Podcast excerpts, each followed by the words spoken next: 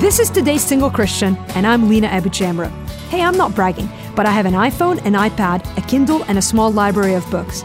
I have several ways to read a book, but when it comes to actually reading one, all I can do is choose one of these options to read my book on. Now, work with me a little bit here.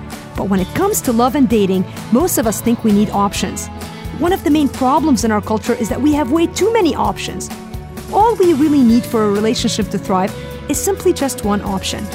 If you're using your iPhone to read the book, stop wondering whether the book will be better on your Kindle. Stop stealing secret glances at your bookshelves. Focus on what's right in front of you and read the book already. You might find you actually like it.